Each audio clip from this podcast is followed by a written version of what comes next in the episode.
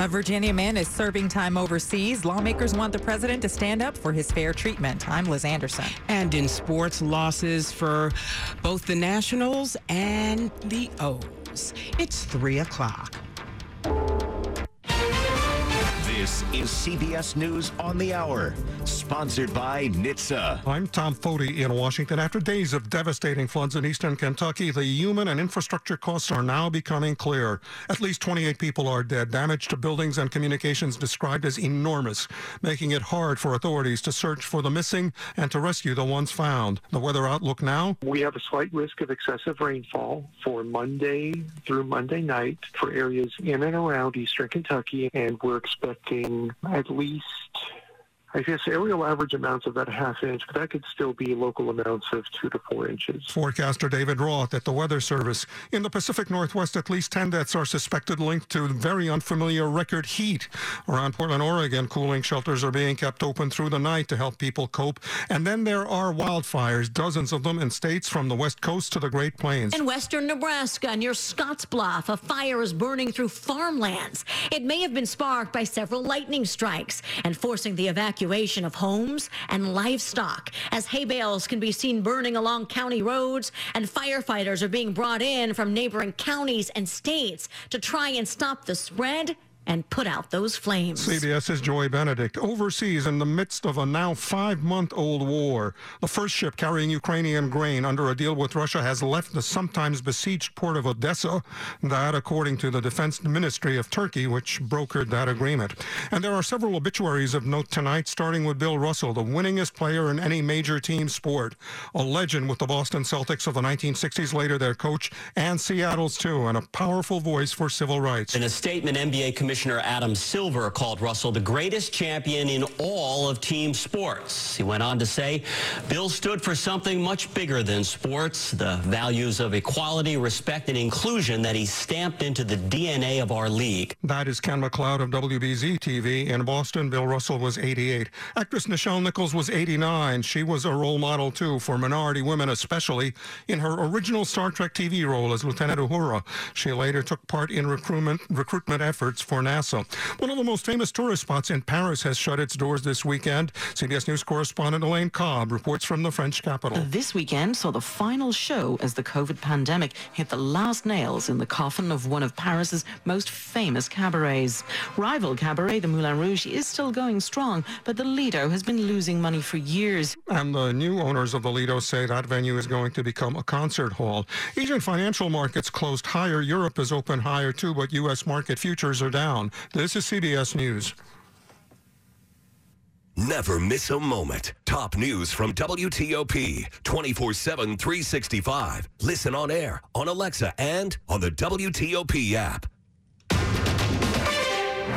It's 303 Monday, August 1st, 2022. The high today, 88.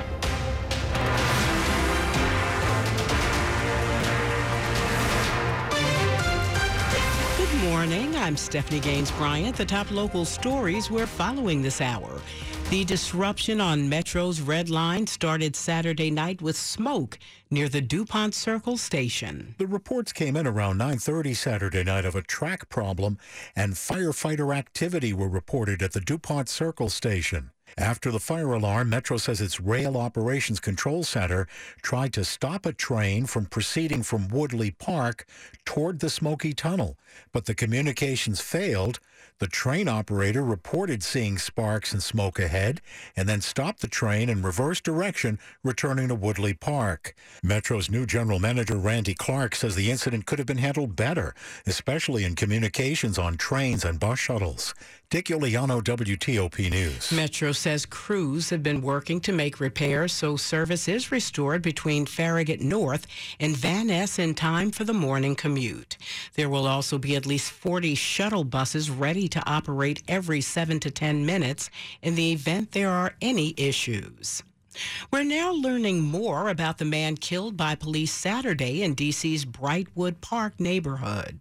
I'm inside the house, then I overheard shots and car crash. Jarek Duro was relaxing at home when he heard a gunshot on Saturday on Madison Street. He later found out that the source of the bullet was an officer's gun. Assistant Police Chief Ashan Benedict said a member of his team fired that shot at an armed man when he refused to listen to a command. The man shot and killed was later identified as 31 year old Kevin Hartgraves Sherd. He was suspected in a shooting on Georgia Avenue, which left two men injured. A change in D.C. law made in 2020 calls for police to release body camera footage when serious use of force is involved. Annalisa Gale, WTOP News. An Alexandria man is accused of driving more than 300 miles to confront another man before shooting and killing him. Investigators say 46 year old James McCallie drove to North Carolina to confront 27 year old Jared Musgrove, who was apparently in a relationship with McCallie's adult daughter. The Onslow County Sheriff's Office says that on July 5th, after the two had gotten into a fight, McCallie went back to his truck, got a gun, and shot Musgrove.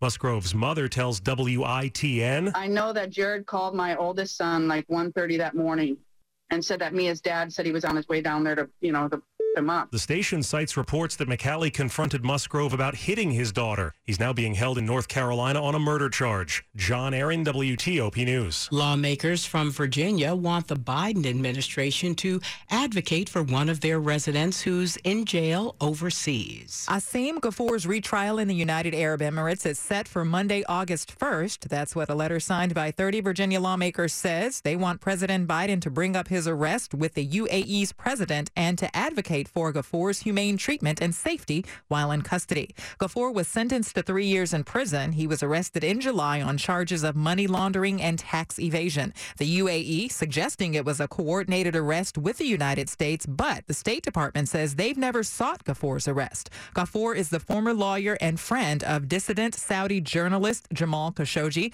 Khashoggi was killed at Saudi Arabia's consulate in Istanbul in 2018. Liz Anderson, WTOP News. After voting 96% in favor of authorizing a strike over four weeks ago.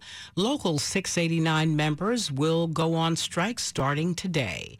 The local has over 200 paratransit drivers utility dispatchers, maintenance workers, and road supervisors as members of the Hubbard Road Metro Access Facility. Coming up after traffic and weather, four people from Maryland are facing federal mail fraud charges. It's 307.